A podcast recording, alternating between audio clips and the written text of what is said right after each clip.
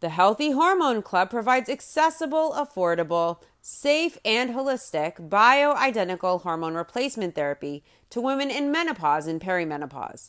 They are on a mission to end the stigma, suffering, and silence around menopause and provide hassle free, personalized care. If you experience hot flashes, mood swings, hormonal weight gain, or you just aren't feeling like yourself, then you won't want to miss their upcoming Hormone Restoration Masterclass What Every Woman Must Know About Hormone Restoration, featuring the expertise of Dr. Michelle Sands, a board certified naturopathic physician and renowned menopause expert. This class is completely free. You won't want to miss it. During this masterclass, you'll learn how to restore your hormones and put an end to those frustrating symptoms without ever setting foot in your doctor's office or disrupting your daily routine. It's convenient. Here's a sneak peek of what you can expect in this masterclass. In this masterclass, Dr. Sands will deep dive into the reasons why many doctors are hesitant to prescribe hormone restoration and what they might not be telling you about your hormones. You'll discover the huge difference between synthetic hormone replacement therapy, HRT, and bioidentical hormone replacement therapy, BHRT. Plus, you'll learn how to get a custom hormone balancing prescription tailored specifically to your needs, helping you reverse aging, boost energy, and say goodbye to perimenopause and menopause symptoms for good. To claim your spot in this highly anticipated masterclass, go to fixhormones.com. If you can't find a time that works for you, just select the next available slot and a replay will be sent to you after the class ends. It's that easy. This is an opportunity you don't want to miss. Imagine reclaiming your energy, vitality, and overall well being. It's time to take control of your hormonal health and start feeling like yourself again. So head over to fixhormones.com and secure your spot in the next hormone restoration masterclass today. Welcome, welcome, welcome everyone to Sister Wives with Mary Jane Kay. Let's get right into this episode Sister Wives Season 4, Episode 6 Four Wives for Valentine's. It's Valentine's Day, and Kody has to buy flowers for his wives. He also takes his daughters to the daddy daughter Valentine's dance. The Browns are also meeting with their loan officer to figure out if they can get into these homes. The episode starts with Meri explaining, yet again, how a few months ago, Robyn offered to be her surrogate since she and Kody have failed to have a baby together since Leo was born. Meri and Kody visit another fertility doctor for a second opinion. And the doctor tells Meri at her age, her eggs are depleted and the ones left are of a lower quality, since we are all born, of course, with a finite number of eggs. Meri could always choose to use donor eggs if she can't get pregnant with her own eggs, but that's not an option for Meri. Kody explains that the doctor spent lots of time harping on the donor egg issue. That's not something Meri wants to do. The only way she wants to do this is with her parts and Kody's parts. Meri tells the doctor she is at a point where she wonders if she wants to start completely over. And Kody raises his brow at this. He looks alarmed, he looks surprised. Meri's options are to get further testing, or she can just not. She can drop it. Meri is still considering the timing, and she isn't sure she wants to start all over again. At this point, Meri doesn't have a decision yet. She isn't swayed one way or the other. She needs more time to figure this out. Over at Christine's, she is getting her girls ready for the daddy daughter Valentine's dance. The elementary school is hosting the Valentine's Day dance for parents and their children, so Kody's kids asked him to take them. As Christine is doing Ysabel's hair, she asks Gwendolyn why she asked Logan to be her date. Gwen wanted her own date instead of sharing her date with all of the other girls. Gwen says she isn't that good with sharing and she isn't going to be a polygamist when she grows up. Gwen is smart. Even as an elementary school aged kid, she sees how complicated and unfair polygamy can be. And she probably has seen her mom struggle as one of four wives sharing her husband. Also, Gwen probably notices she doesn't get enough time and attention from her dad. So even in elementary school, she knows polygamy is not for her. And she advocated for herself. She knew all the girls were going with her dad, and she wasn't down to share. And she probably knew some of the girls, most likely the royal girls, will be monopolizing her dad's attention. So, whether it was Kody blatantly favoring the royal girls or them being more needy like their mom, Gwen knows the deal. So, she got her own date. Christine is surprised that Gwen has already decided she won't live as a polygamist later on in life at such a young age. Logan says he thought it was cute that Gwen, his little sister, asked him to go to the dance. So he is playing the role of big brother and he's going to go to the dance with Gwen and he's pretty sure it made her day. I have a feeling it made her whole life. She was so excited. It was adorable. Christine tells Gwen that she wouldn't have her dad unless she lived polygamy. And she also points out to Gwen that if it weren't for polygamy, Gwen wouldn't be inviting her brother Logan to the dance. All the girls are getting ready, and Savannah looks adorable. She is so excited about going to the dance with Kody. She really wants to dance with her dad. Robyn has asked Meri to come over and be involved, watching the girls get ready. Meri is also going to take all the pictures, of course. Robyn adds that all the little girls in the family love Meri, They adore her. Meri gives a perspective Robyn, Christine, and Janelle don't give. So Robyn wanted Meri to be there. Aurora is very excited. She's very hyper. She's excited to dance with her dad, of course. All the girls are over the moon because they probably rarely, if ever, get an experience to hang out one on one or in a small group getting attention from their dad. Meri points out that the four separate homes in Vegas has not molded the family together as a family. Meri doesn't feel like she is a mom figure to most of the younger kids. She feels like all she is is just one of dad's wives, like a visitor in their home. So that means nothing to them, and that's hard for Meri. Robyn wants her kids to have the exposure of Meri as a mother to them. Christine says Everybody wants to live closer to each other again, right next to each other. And she says for all the kids, especially for the younger ones, they have to make this happen.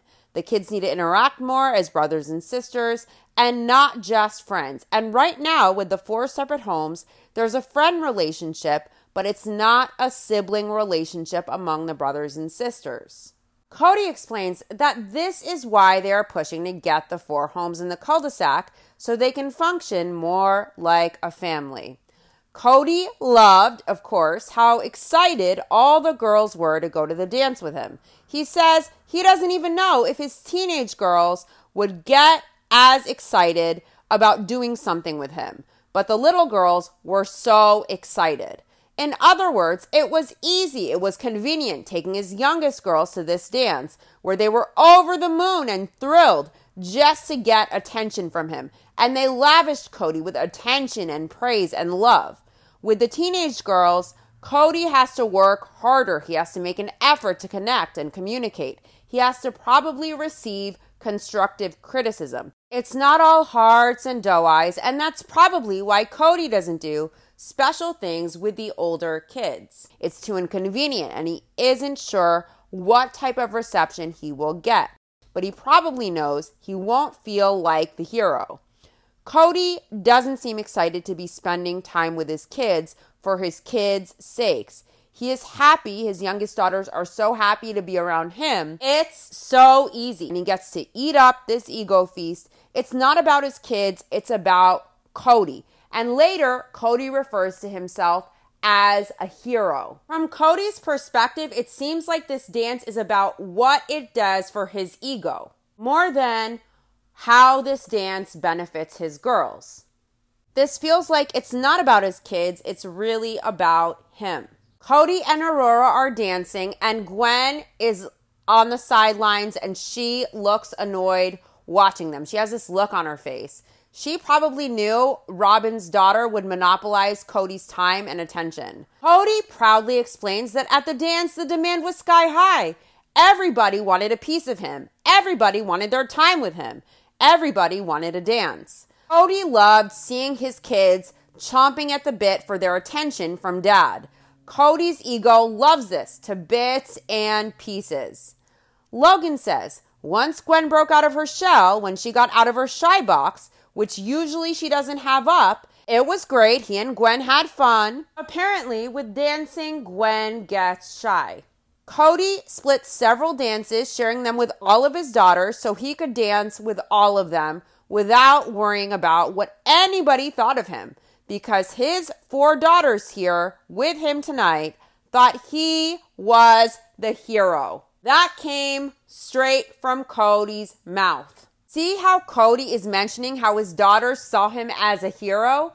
Kody only wants to be an invested father to his kids when he is the hero, when they cook ego feasts for their dad and sing his praises.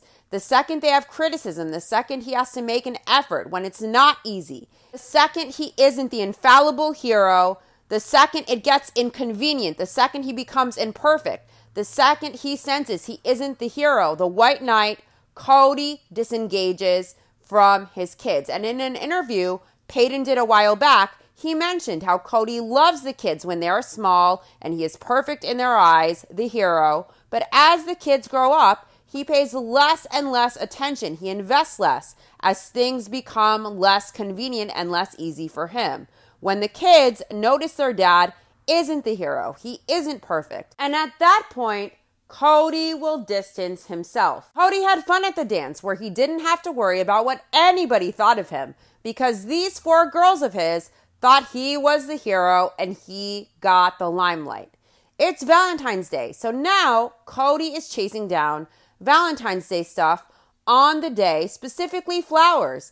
And he says it's been a challenge figuring out what wife likes what flowers, what each wife's favorites are. He has been with Meri, Janelle, and Christine for almost 20 years at this point. So there have been almost 20 birthdays, anniversaries, Valentine's Days, and Kody is still challenged by what their favorite flowers are. He can't remember, he doesn't know.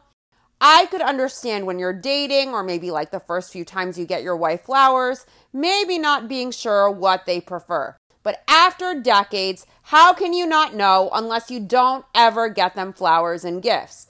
It really shouldn't be a challenge unless Kody never gets them flowers. And maybe this is one of the first times right here on camera for the filming opportunity.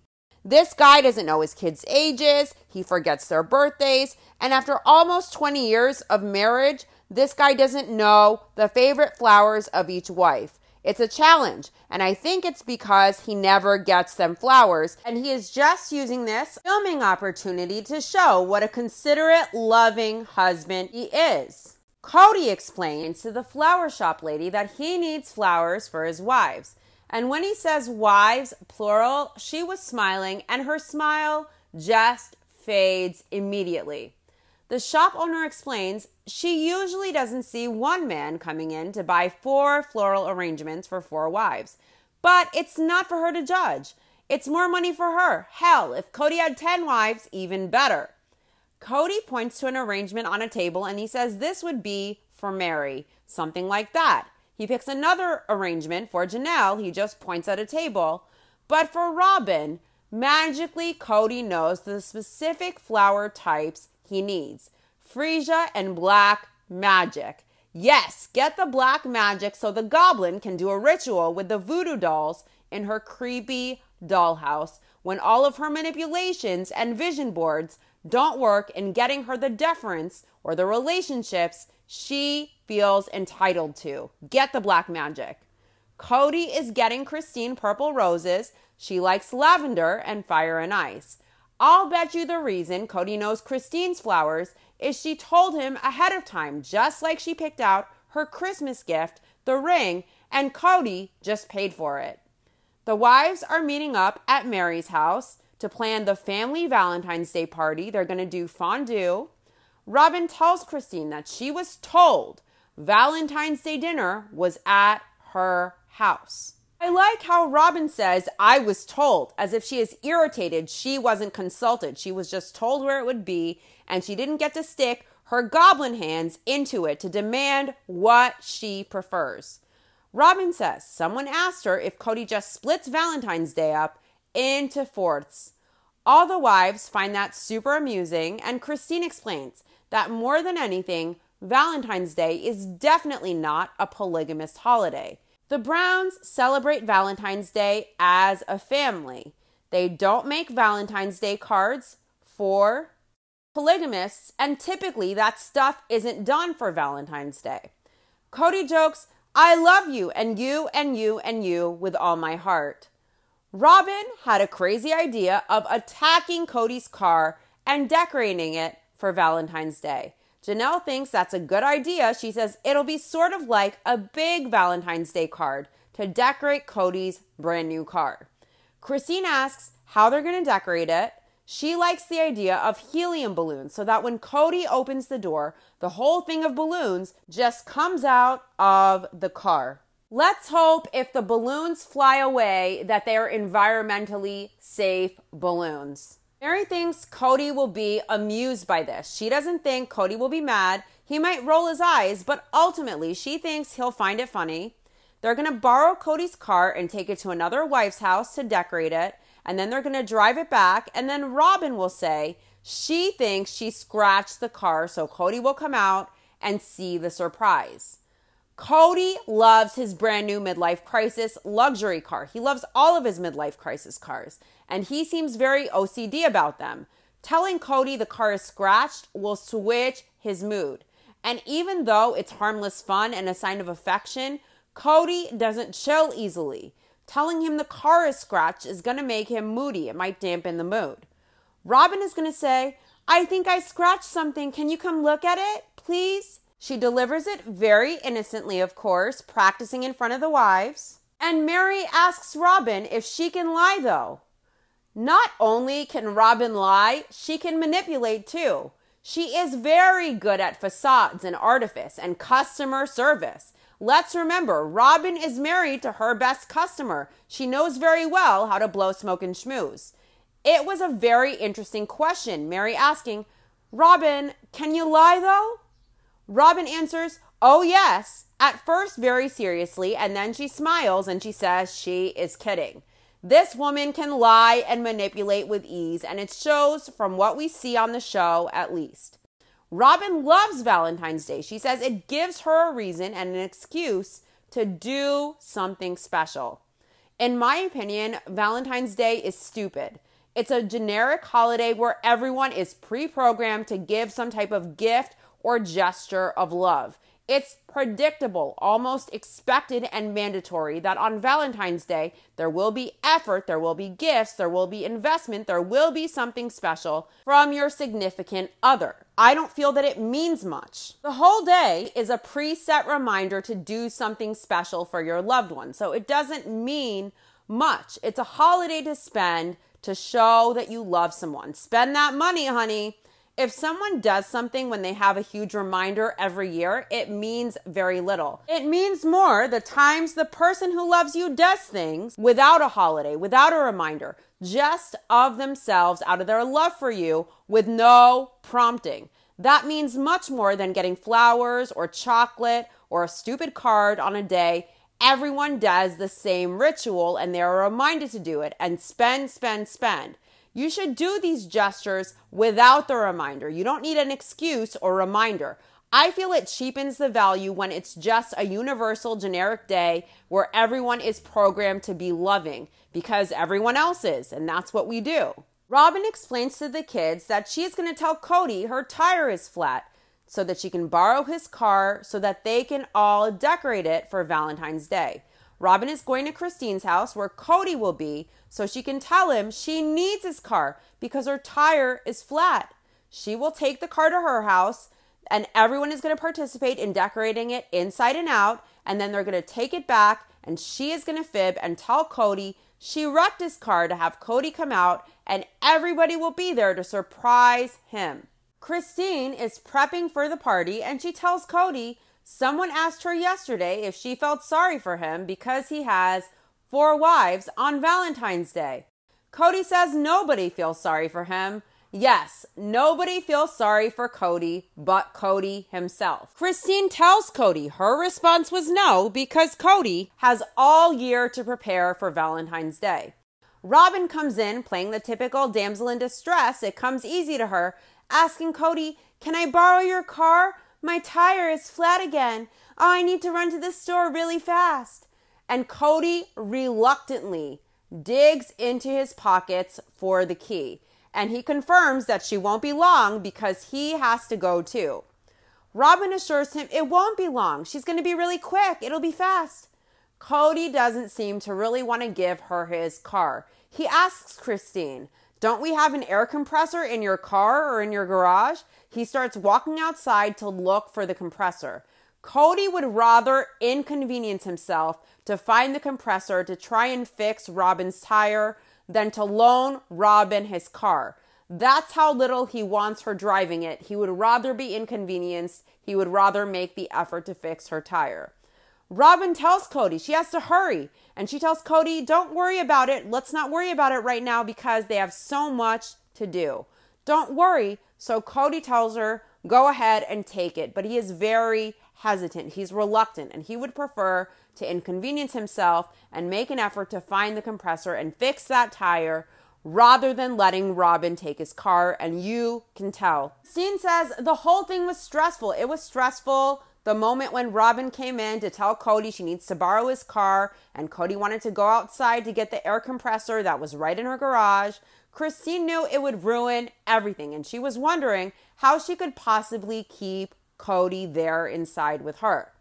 Robyn gets the car back to her house and she tells the kids to be careful when they are decorating the brand new car. They needed to avoid scratching the car, taking Kody's brand new car, and having hyper kids decorate it. Knowing how moody and OCD Kody seems to be, especially with his cars, seems like a risky move because even if the kids had accidentally barely scratched Kody's new baby, Kody wouldn't just be chill about it, knowing this is just an object and the family were trying to do a loving thing. That scratch, regardless of how minor, would make the whole experience negative because Kody probably wouldn't let it roll off his back. I'm just guessing.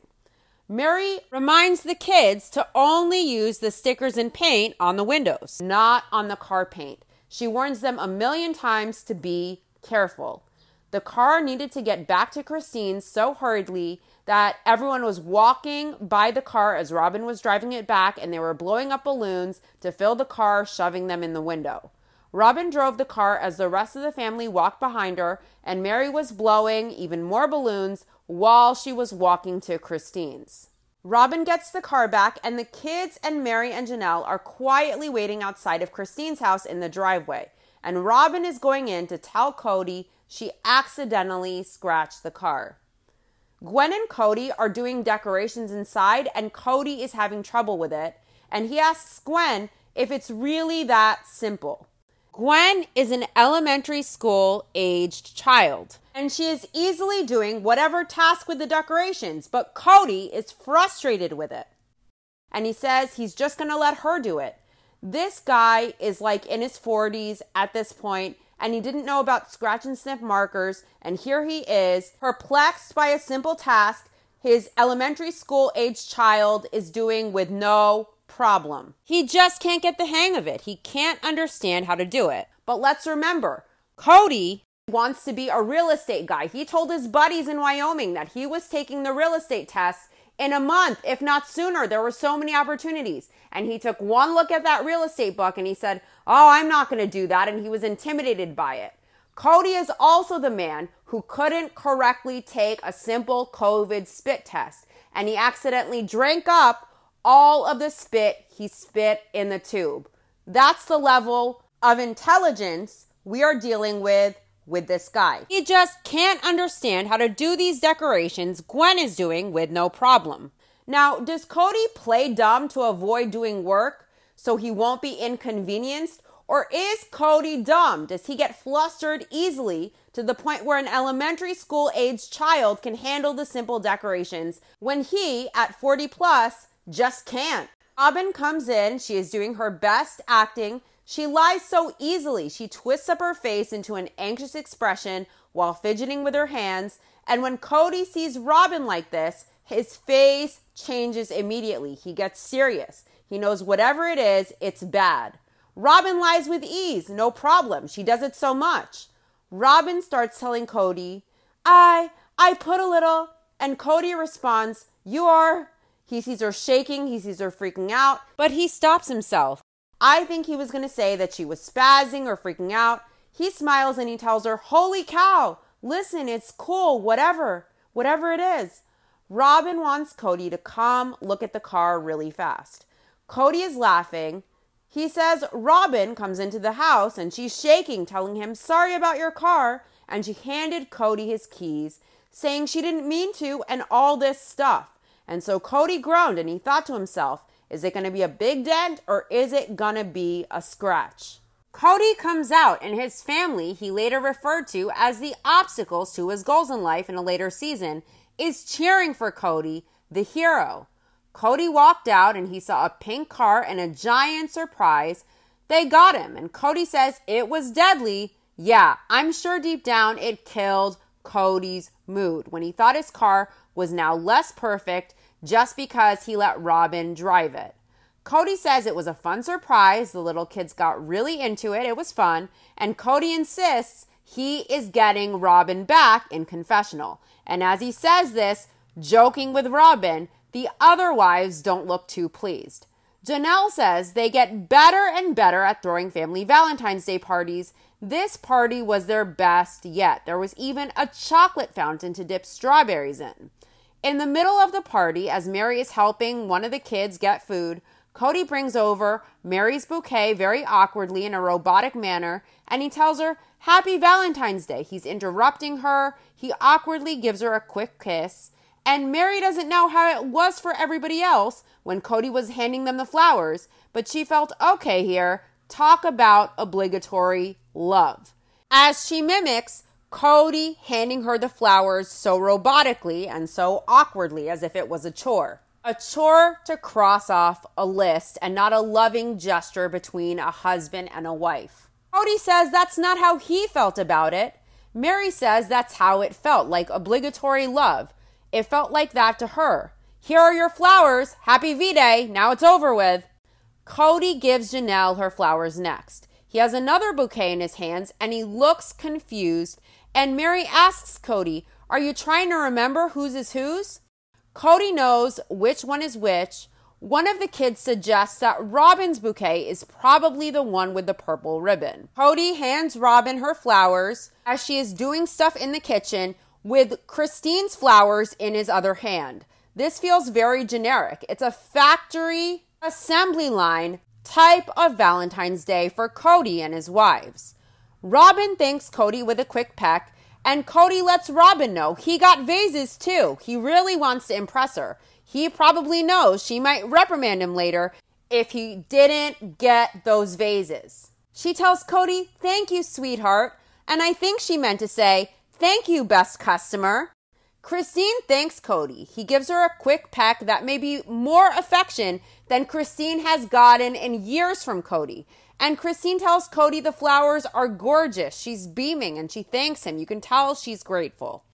Kody says his wives were all busy, so it was great. He was able to just hand everybody a bouquet of flowers and get it over with in the middle of the hecticness of cooking and serving the kids. Why didn't Kody wait until after dinner when he could say a few sweet words to each wife and make them feel loved and appreciated? Kody was playing hot potato with those bouquets. It was like they were burning his hand. Just bam, bam, bam, bam, assembly line. As the wives were busy doing other stuff, it was very awkward. Kody probably did it this way because he wanted to avoid having to be sweet and loving and appreciative with his wives. This felt like a man doing a chore crossing it off a list. It didn't feel like a sincere, sentimental, heartfelt gesture. It felt like a filming opportunity. Meri got it right when she called it obligatory love. That's what it looked like, and that's probably what it felt like for Kody's wives. Meri didn't know what to do with her bouquet after Kody handed it to her. Robyn says the three of them were walking around the kitchen with one hand carrying their bouquets and they were stirring with the other hand, one handed, doing stuff in the kitchen. Christine jokes that Kody is a keeper.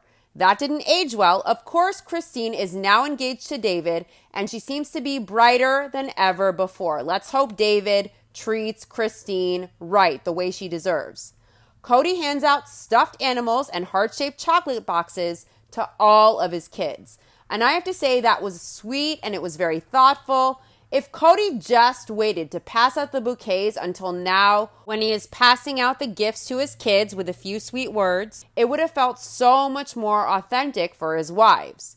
Kody says Valentine's Day is this monogamous holiday that they have transformed into a family event. To avoid any awkwardness, they always celebrate Valentine's Day as a family. Kody is now seated on his recliner reading a V Day card that says to my husband on it, and I wonder if it's from Robyn. Kody's reading very attentively. Kody announces to the family that tomorrow afternoon they are meeting with Tanya, the loan officer who will help them get a loan for the houses they are talking about in the cul de sac. Tomorrow, they find out if they will be able to buy the homes or not. Kody tells cameras it's a very important meeting, and for the first time in a very long time, it makes him very, very nervous. Kody gets all his kids to gently say, Happy Valentine's Day on three. He wants the sentimental moment for the filming. The wives and Kody go to meet Tanya to see if they're going to be qualified to buy the four homes.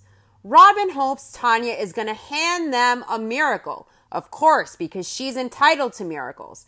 Because Robyn says they need to qualify for the loans and they also need to be able to afford the payments. She says it's a tall order.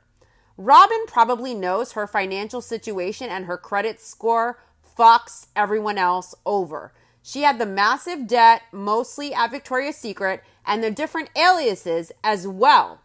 Tanya explains that the stressful part of this venture with the Browns is it's going to be all or nothing. It's four properties together with the same end.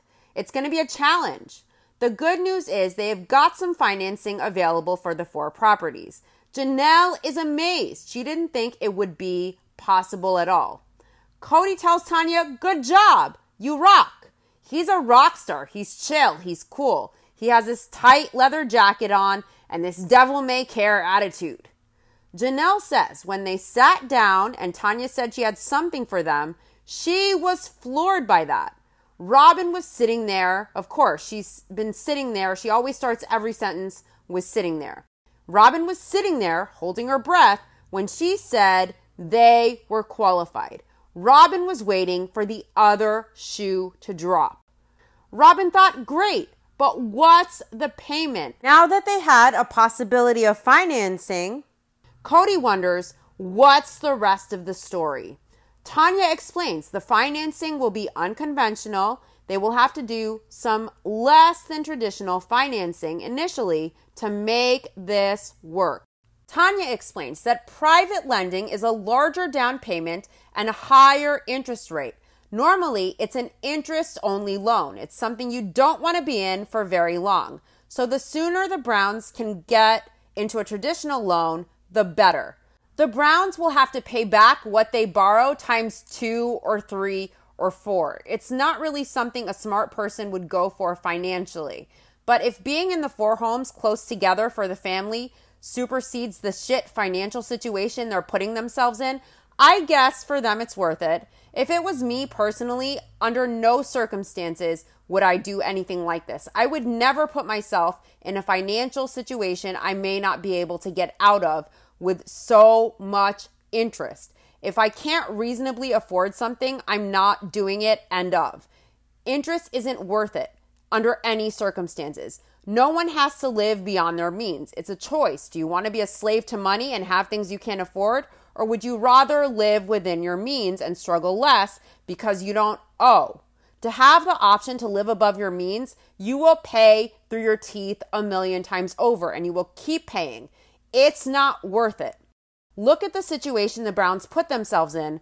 Also, Kody could sell the wives a dream with no intention of ever building on Coyote Pass.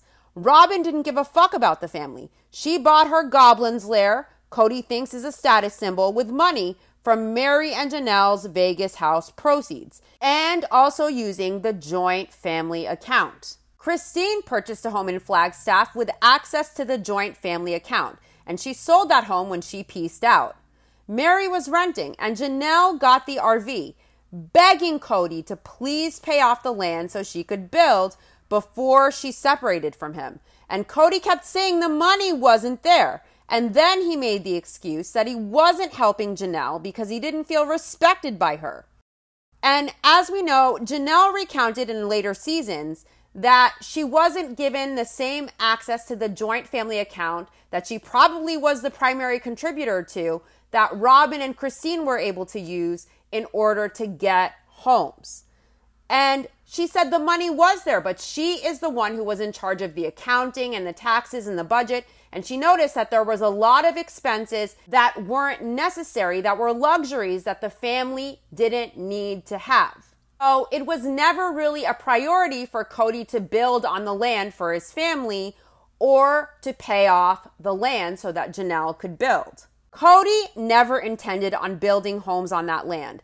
That land was a dream to sell his wives, a false hope. And let's not forget the time when Kody came back from the lawyers just giddy about wanting to build rental properties on that land since there is a shortage in Flagstaff so he can rake in the big bucks and finally be the real estate guru, the entrepreneur, the businessman he delusionally fancies himself to be. Back at the meeting, Tanya explains that there is a down payment that has to go in place for the initial loan, and it's 40% per property.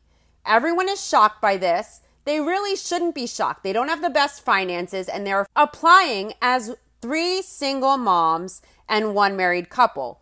Plus, Robyn has those aliases and a boatload of debt. They can only get a private loan and the interest is going to be up the ass. So it isn't shocking that the down payment would be 40% per property to get this loan. I'm not sure what the Browns expected with their financial situation. I think they are lucky they even got financing at all. And Tanya probably had to do gymnastics to even get this, most likely. They should really feel grateful they are even able to get a loan at all when it's four properties with the same shit finances. Kody says when Tanya delivers the terms, it's double the cost of what they anticipated it would be. Janelle thinks the family needs to discuss it first because they're talking about a lot of money here it's a frightening amount of money. Robyn says it was surprisingly heartbreaking for her. She remembers sitting there trying to choke back tears, and she had realized how much she actually bought into the dream. Mona, the real estate agent, wasn't able to attend this meeting, but she has some bad news. One of the properties has been sold. Kody says his mind did a complete reversal. It's double the down payment, double what their rent is, and now one of the homes is sold. Kody says that's his excuse to move on to something affordable. That's immediately where Kody went. Kody says they should be buying homes that are affordable. He says the market is weak. And Kody thinks they have seen a couple of houses in cul de sacs. And if they could nail two homes, they could start that as the hub and start gathering anybody, the rest of the family, who needs to move to that area. They could make it work. Robyn tells Kody he is so killing their dream by saying that, though. Kody says this is an open forum, but if they are buying affordable homes now, they aren't killing the dream, they are just postponing it.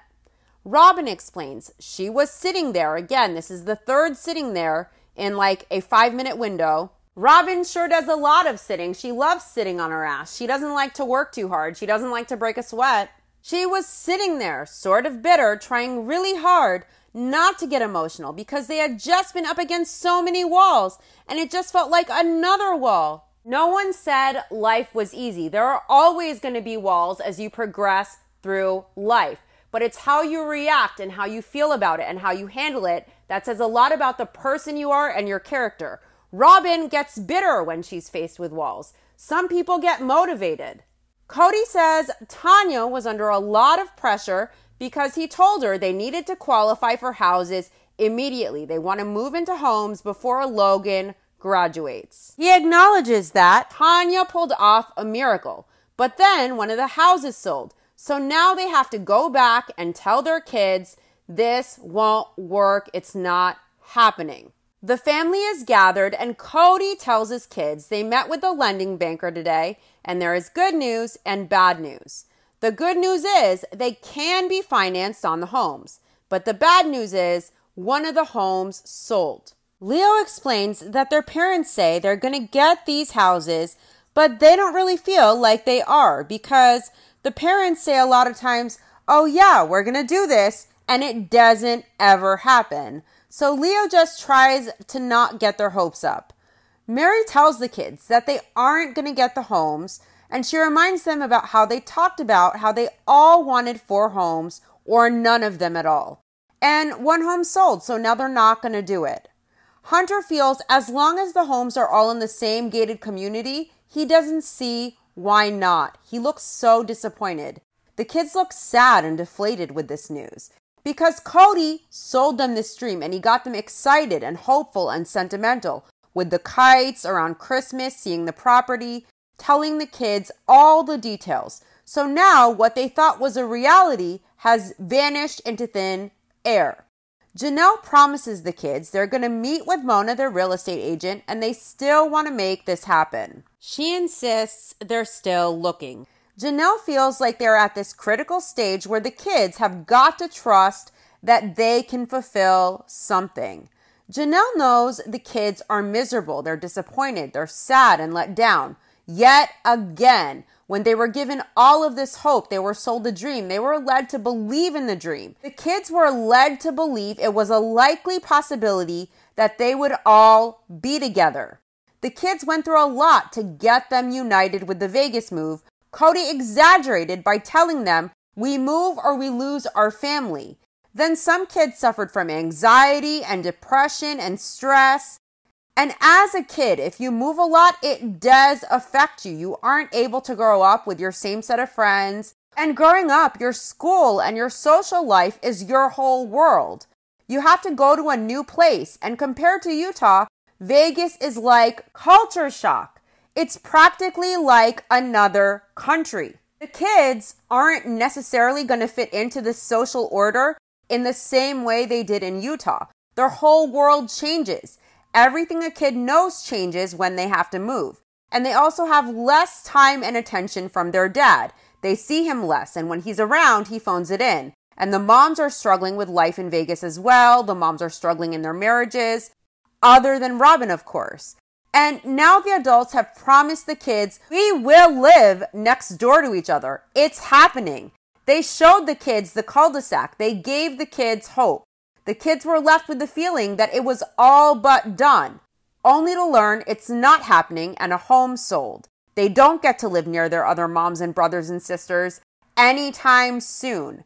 Imagine how disheartening and deflating and disappointing this is for some of the kids particularly the kids who aren't crazy about Vegas. This is a lot, and Janelle is right. They have to show their kids these aren't empty words, that they will follow through. Kody says they have to keep looking for a home, and they're going to keep looking. Kody explains this isn't over, they are just moving to the next step. Logan says the parents always give them the best scenario, and a lot of times it's just not how it is. Logan isn't sure if they're going to get the houses or not. He doesn't know. With kids, as harsh as honesty and reality are, it hurts them less than lying to them or selling a dream or selling false hope. Before you are sure there is something definite. If you sell a dream enough to a kid and it doesn't come to fruition, they won't trust you. If you notice, kids tell it like it is. And when an adult gives them a song and dance, and they say, this is going to happen, and it doesn't happen, all it will do is create mistrust and resentment ultimately, and a lot more hurt than the truth or reality would have inflicted. I'm really glad that ultimately they got these homes because the kids deserved it and they deserved a boost in morale and some hope and some silver lining after all they went through. That does it for this episode. To my YouTube listeners, don't forget to like, subscribe, and let me know your thoughts in the comment section if you like. To my podcast listeners, don't forget to follow this podcast wherever you listen and be sure to rate it, give it all the stars. I'll be back next week with the next episode of My Sister Wives Rewatch, Season 4, Episode 7 Brown Boys Do Vegas, where Kody and his brothers hit the town and they do man stuff. Grrr! Like the shooting range, where Kody gets to play with his assault rifle he got for Christmas. Thanks for listening. I'll see you soon. Bye.